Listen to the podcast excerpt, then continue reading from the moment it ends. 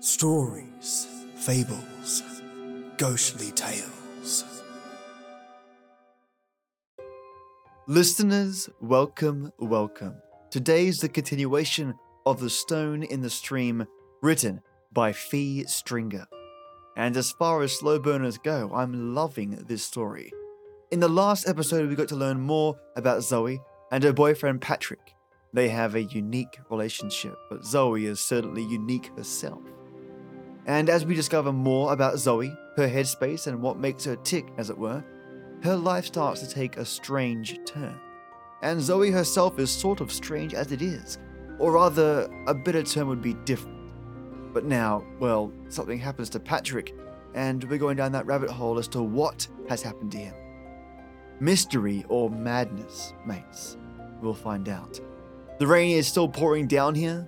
Bear with me, mates, on my intro and outro. I'll do a light thank you to all my patrons at the end of this episode, conscious that we now have hail falling down where I am, and that most certainly plays silly buggers with my power and also my audio.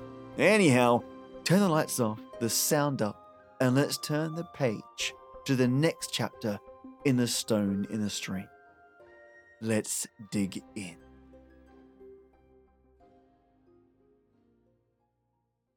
The Stone in the Stream continued. How have you been, Zoe? Dr. Marcus asked her in her softest, most soothing voice. I can't complain. Her response was, as it always was in the four years since she had been a patient of Dr. Marcus. Seeing a therapist was one of those things she found very natural in her life. While the benefits were sometimes questionable as to whether or not it was worthwhile, it clearly did not hurt anything or anyone. It made the people she knew, her mother, her friend Lisa, and of course Patrick, a sweet boy who genuinely seemed to care, feel that she was at least attempting to take care of herself. Dr. Marcus, a woman who was too skinny but healthy, appeared to be in her mid 50s. The question that always started off this session was asked What's changed? This was one of the reasons why Zoe liked Dr. Marcus. It left the question open, not in a box to be confined with a yes or no, not a prying question into the corners of the heart or mind, simply a quick inquiry into what had changed since last they spoke. Trust was something that Dr. Marcus had earned with Zoe, even if it was in a doctor patient dynamic. But even with trust, Zoe had to choose how she spoke with some care, as the information itself was strange and can still cause a judgmental reaction from anyone, trusted or not. Well, I saw something that I can't really explain, Mark. Zoe replied, using a comfortable pet name that the good doctor didn't mind. Okay, and what was that? The kindness of her voice was evident. I think I said that wrong. It's actually what I didn't see. Zoe made eye contact with Dr. Marcus, then offered a small grin, always testing her therapist for a reaction that was out of character. A game of sorts, but one that both played with equal and accepted comfort. Okay, and what did you not see then? There are these steps on the way home that I see every day, and today there was one less. Dr. Marcus had listened to Zoe throughout the appointment with what was clearly more interest than was normal. Hallucinations for schizophrenics did not usually take on a form of not seeing things that were there, but generally was the opposite. Dr. Marcus was more inclined to think that it may have been more of a memory issue rather than a hallucination. Although Zoe was certain this was not the case, she accepted the possibility and decided to give the doctor the benefit of the doubt. Observation and action begin to blur together eventually. Since observation is in itself an action of sorts, curiosity and fear also have a tendency to blur together as well. When the curiosity has led you to a place that was not only unexpected, but also impossible. Zoe lay back into her bed and closed her eyes, after her therapy was completed. Another walk and more time to think is required, Zoe thought to herself. On her comparatively small list of things that she had to accomplish, going to the store, returning phone calls, cleaning, she decided that all could wait for an afternoon, and she would go see her other kind of therapist, the one that was in the parks and paths of the heavily wooded area just outside the city, that spoke to her in soothing sounds from the trees, birds, the sounds of babbling brooks, and the touch of the wind. She decided to be dropped off at an amusingly named Salisbury Park. She chose this park because it had a lot of woods, of course, but also bridges and water. Seeing things flow always made her mind work better. Be it emotional problems or puzzles in her life she was trying to ponder. In this case, the puzzle was how do I figure out if I'm going mad? And more importantly, what does it mean if I'm going mad versus not going mad? Not enjoyable, but necessary. She said goodbye to her friend, Willie, who dropped her off, and took her cell phone out, checking the battery to make sure she could call another ride to meet her at the main entrance at a later hour. Salisbury Park was by no means a gigantic space when compared to other more prestigious parks.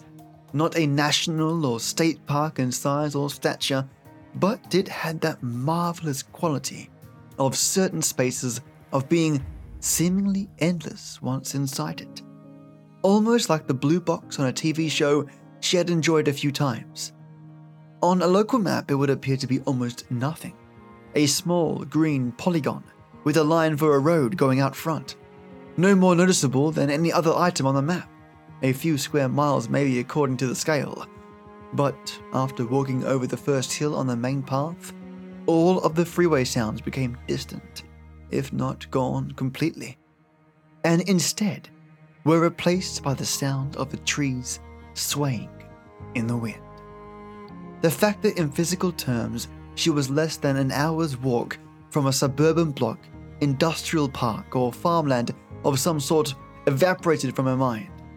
She might as well be in the middle of a primordial forest in Denmark, or on another planet, from just how far away everything felt from her inside that forest. There were a few other places where she felt this sensation, from her childhood, she remembered there was a house that belonged to an aunt of hers. That once inside seemed to go on forever, with hallways and doors. She remembered trying to open and see into them all, but her mother had stopped her in her quest, and she never knew the answer to that puzzle.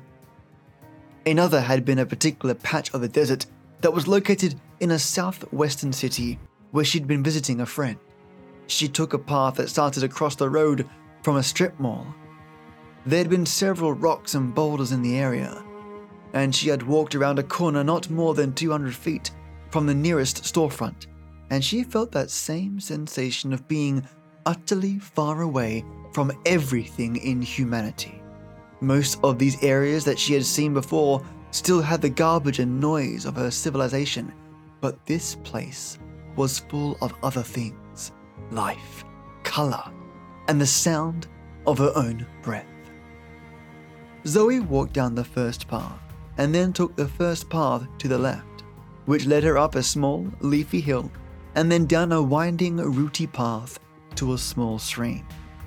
The path continued alongside the stream for some time, then reached a small bench. The bench blended in with the color and feel of the path so well it almost appeared like a natural occurrence, while logically the bench had been there for less than 15 years in all likelihood. It had a very old and very weathered quality which she usually saw in centuries old churches and medieval walls and photographs. She always had the suspicion tingling in the non logical parts of her mind that all of these parks and forests were interconnected somehow, that if one simply knew the right path to take and the right way to take it, she could pop out in another park across town or maybe in a distant forest in Australia, or another planet somewhere. That if one walked at the right pace, stepped on the right stones, and around the right roots, the path would miraculously lead to an unknown location. Although it had never happened to Zoe, and she knew that it probably never will, she often thought of how pleasantly she would feel, and how strangely not surprised. The path turned away from the stream and went sharply upward. And after a minute or so, the hill crested, and the sun made its way through to light the path down the other side. Zoe let her mind settle on fixing the problem at hand, and she finally started to feel the dislocation necessary for her mind to be clear. Her inner dialogue was coming through to her. So you saw a step that wasn't there the day before. What is the big deal, Zoe? The big deal is, what if it is a sign of something worse? A more serious problem? Zoe, you are making your decisions based on what ifs, and that is no way to conduct yourself. True, but still, what should I make of this? Should I ask for more help? Should I talk to someone else? It simply is what it is, Zoe. This is no different from any of the other things that are odd about the way you see things. This is just perhaps a step further than usual. Zoe continued her dialogue as she walked, crossing another stream on a small wooden footbridge. She came to a large boulder, mainly buried in the dark soil around it, but it was a very sufficient place for her to stop and sit for a few minutes and let the quiet return to her. She stretched her arms out and let her back settle on the cool surface of stone and watched the leaves dancing in the light of the afternoon sun. No sounds of roads or horns penetrated this deep into the park. Zoe's hand drifted and touched a few of the weeds on the ground beside the boulder. The sound of the insects and the birds had shifted slightly, becoming louder than before. She glanced to the right as a warm wind blew over her body. Something was changing, very subtly around her. The clouds through the branches were moving in a strange and fast way that she had not seen before. There should have been more fear in her, but something about the changes were offsetting it. The warm air, the dense moisture all around, there being more oxygen than she was used to, all made her feeling slightly euphoric. She began to walk on the path again, wanting to get to slightly higher ground. She knew she had to leave the park, but it was escaping her memory as to where she had come in and where the path led. She heard rain falling somewhere in a distant forest, but it was striking her ears in slow motion as she moved on. Zoe reached a clearing where she could see the surrounding sky better than before. The sun was so bright still, even with the rain somewhere close by. She saw a massive cloud on the horizon, very faint to the east. It was coming into view more and more as the air seemed to settle into a less hazy state of being. Her eyes continued to focus upon it, and more of its features became visible. It was symmetrical from what she could tell, holding a shape of a pyramid in. The thought trailed off as the realization took its place. It was not a cloud that she was seeing, but a structure, massive and dark, coming from the flora filled horizon. She gazed on it in awe as a tear formed in her eye. The structure had to have been still miles and miles away from her, and yet it stretched to the sky, discarding modern laws and impressions of architecture. By her calculations, the structure must have been over 200 stories in height. It gave the impression of something distinctly unknown to all of her knowledge and worldview, echoing back to some forgotten time in prehistory. The tear in her eye was formed by a combination of wonder, fear, and an overwhelming sense of smallness of her being. The trance she had found herself in was broken by the wall of rain that had finally reached her, soaking her to the bone almost instantly. The piercing light of the sun had given way to dark grey and black skies of the enormous storm that had rushed in try as she might. Through the droplets, she could not see the structure any more through the downpour. When her eyes finally located the path again, and she started to walk towards the tree line of the clearing, another sight stopped her in her tracks. In the trees there were lights, glowing, otherworldly lights visible in the dark shadows of the woods. At least seven or eight, distinctly, and the hint of several more behind them. They were a sea green color, and the rain made them appear like liquid ghostly eyes in the distance. There was a chirping sound coming from beside her, as lightning filled the sky, giving a temporary flash, illuminating the woods. She saw that the lights were in fact some form of ocular organ on the massive and insect like bodies that were bulked up about them. Zoe, please. We're, trying to talk to you. Her inner voice said without prompting. The chirping sound got louder and louder. Zoe's hand instinctively swatted down in the direction by her side where the sound had been coming from. Her hand slapped the cell phone as it rang mercilessly on the rock where she lay. Her knuckles scraped the surface of the rock as she felt for the phone. It was Willie calling her, the ID said. It was well past dusk and the forest had taken on a soothing hum of cricket and insect noises. In her apparent awakening, she had missed the call from Willie, but the phone had been the source of the chirping noise that she had heard in her sleep. Willie would call back in a few minutes. She knew. For a moment, a shiver went down her spine as she saw the lights from her dream approaching on the walking path, but felt another shiver of relief when the several joggers went by with their flashlights.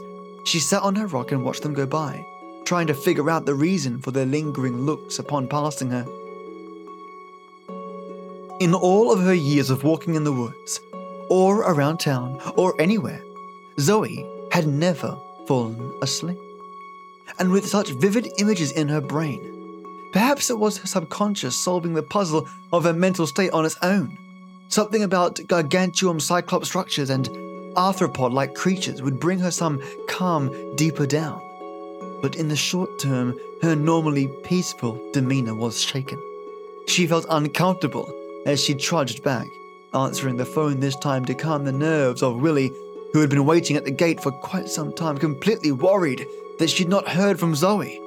It had been seven hours since she had been dropped off.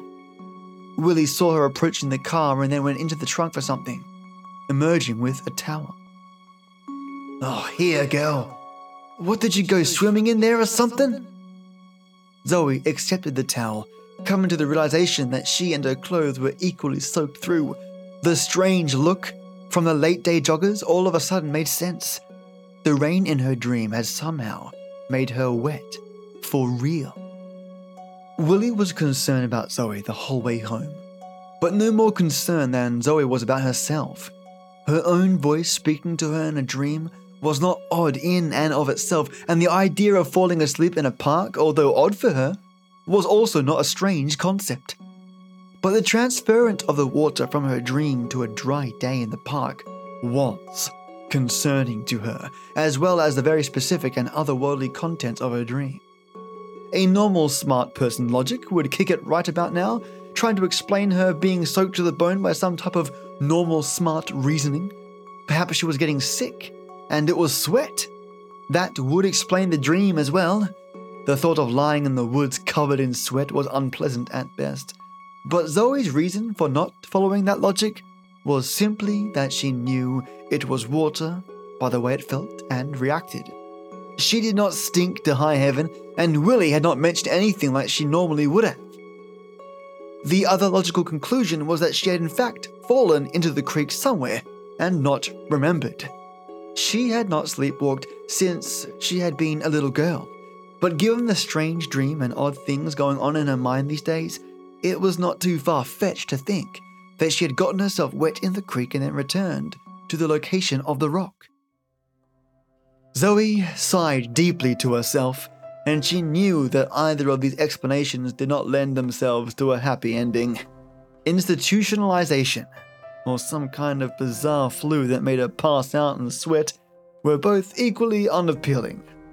However, The other answers were from a realm that she had long since decided not to actively entertain the possibility of, even though deep down she knew there was much more than she could openly acknowledge. Both the impressions that she received from things in the world around her and the events in her life that had shaped her view of things perfectly fell in line with the strangeness of the last few days.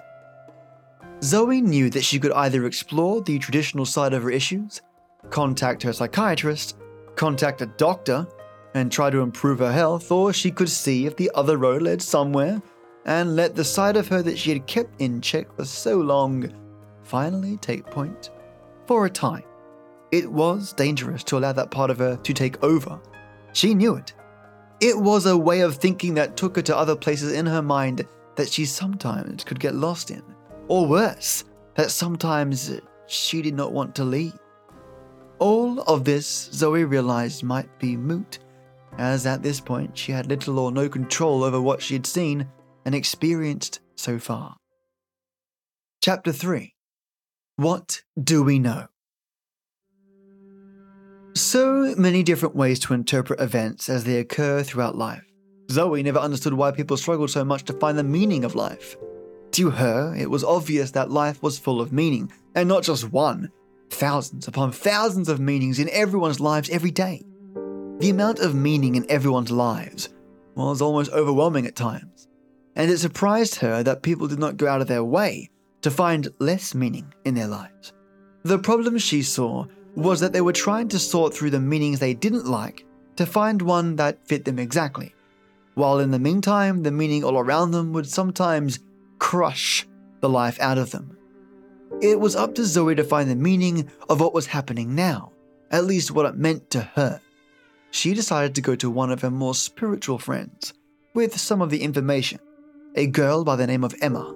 Although she usually went by the nickname of Carrot, which had nothing to do with her hair or skin color, more her insatiable appetite for vegetables. In fact, Carrot had almost bleached blonde natural hair and a decent tan most of the year. She called Carrot on her cell phone and they agreed to meet the next day at Carrot's apartment. One of Carrot's favorite pastimes was dream interpretation, and it seemed like a good place as any to begin. Were equal parts absolute genius insight and on the opposite end of the spectrum, absolute silliness. Most people who knew her well enough to talk to her about her dreams knew to take both into account. Carrot listened to Zoe intently as she told the details of the dream and the circumstances surrounding it. Carrot grinned for a moment at the downpour section. Zoe noticed this and went on with her story. Carrot thought a moment before she spoke. Zoe, have you noticed anything else strange going on around you that led up to this dream? Zoe could not help but smile, pleased that Carrot had elected to lead with her genius intuition first. Yes, actually. Zoe stated before mentioning the odd dancing of starlight in her meditation plus the oddness of the missing step. Carrot nodded slowly. Most people, Carrot started, with a bit of sarcasm emphasizing her low opinion of what most people thought about most things. Most people, she repeated, say that dreams are your way of the subconscious working things out and making sense of things in the world around them that did not make sense while they were awake. Carrot was making quotation signs with her hands as she spoke. For the most part, I agree. But I also think that other things can try to solve their puzzles and issues through your subconscious as well. Zoe's eyebrows raised for a moment. Other things can use my subconscious? She asked with a smile. Well, yes, replied Carrot. Some people like to watch their partner sleep, and it soothes them. That's, of course, a more mainstream example of what I'm talking about. She took a drink of her vegetable smoothie and sometimes it can be spirits, ghosts, things from other planes. Zoe looked down at the floor. What Carrot was saying was clearly going hand in hand with the phrase as she heard her own voice say about some party trying to talk to her. Her mind was starting to cloud over with thoughts both wondrous and dark when Carrot continued. The pyramid, And the glowing eyes might be past life stuff. But there is this thing about the water, too, Zoe. Carrot said in a serious tone, bringing Zoe back to the conversation. The rain in the dream, Zoe, and then waking up all soaking? There was concern in Carrot's voice. yes, said Zoe, encouraging her to go on. Water like that in a dream usually means that something extremely sexual is going on inside you somewhere. Carrot spoke using the same tone. Maybe you are frustrated and need to get some of that energy out. Do you remember when you woke up on the rock if you felt like, you know, really turned on? Zoe sighed and smiled to herself. Carrot was now zooming to the other end of the spectrum of her interpretation, which was actually quite comforting, for it took some of the weight off the moment for her. It almost made Zoe wonder if Carrot was smarter than she appeared and was doing it on purpose to lighten things up. I honestly can't remember, but I don't think I am frustrated, Zoe replied. Carrot became more animated. I mean, maybe something spiritual is very attracted to you sexually, Zoe. I mean, you have a very attractive soul, in my opinion, and it might not just be about your soul either, you know? I mean, you are so pretty. You have wonderful eyes, a great sense of style, and oh my god, you have the perfect ass and tits. So anything out there might have taken notice of that and wanted you. I am not gay, of course, but I can see these things. I can tell how great it would be to. Okay, Carrot, Zoe said with a big, friendly grin. Zoe had been tempted to let the flattery continue for a while longer, but thought it would be a little too distracting. I think I see what you mean. Carrot saw Zoe smile and lightened her tone. Sorry, Zoe. I know I can get a bit carried away, but you really are a catch. You are sweet, Carrot, and I do think you have given me some things to think about. She meant it as well. Although Carrot might have been used to hearing such statements with a tad of patronizing undertones, Carrot understood that was not the case with Zoe. Carrot knew that Zoe was the kind of person who tried to always say what she meant without subtext. There was no simple answer before Zoe, and given the information she had thus far, she decided to do the most intelligent thing she could given the situation, that being to continue on with her life as if nothing had changed. After all, there had been nothing so far that she could detect that required immediate action, nothing in life or death as far as she could tell. She was already getting treated for her odd cocktail of psychological issues, and she would continue to be honest in that area. If they thought something of it, she would work with them on it. It was somewhat a relief that she had come to this decision. Not for the reason of laziness that might be thought of all too quickly, but because acknowledgement of the inability to change things that were beyond her control was a very sane thought indeed. Zoe decided that going to a movie with Patrick sounded like a lovely distraction from the past few days' distractions, and more so, she needed someone around her that would not pry and simply appreciate her for a while and she had pried far too much into her own mind as of late. They watched an action movie in the theatre that night, and later engaged in more physical distraction that put a lot of stress out of her mind. When Zoe woke up the next morning, Patrick was not in the bed and all of his clothes were gone, including his cell phone. She knew that he had to work early and rolled over to his part of the bed, feeling relaxed and comfortable for the first time in a few days. She slept for another half an hour and made herself eggs, scrambled with cheese. After some house cleaning, she decided to call Patrick and see how his day was going. She pulled out her cell phone and looked in her history, as he was the last person that she had spoken to the night before, and the name was not on the list. Annoyed at the technology, she went into the contact list and his name was aggravatingly missing once again.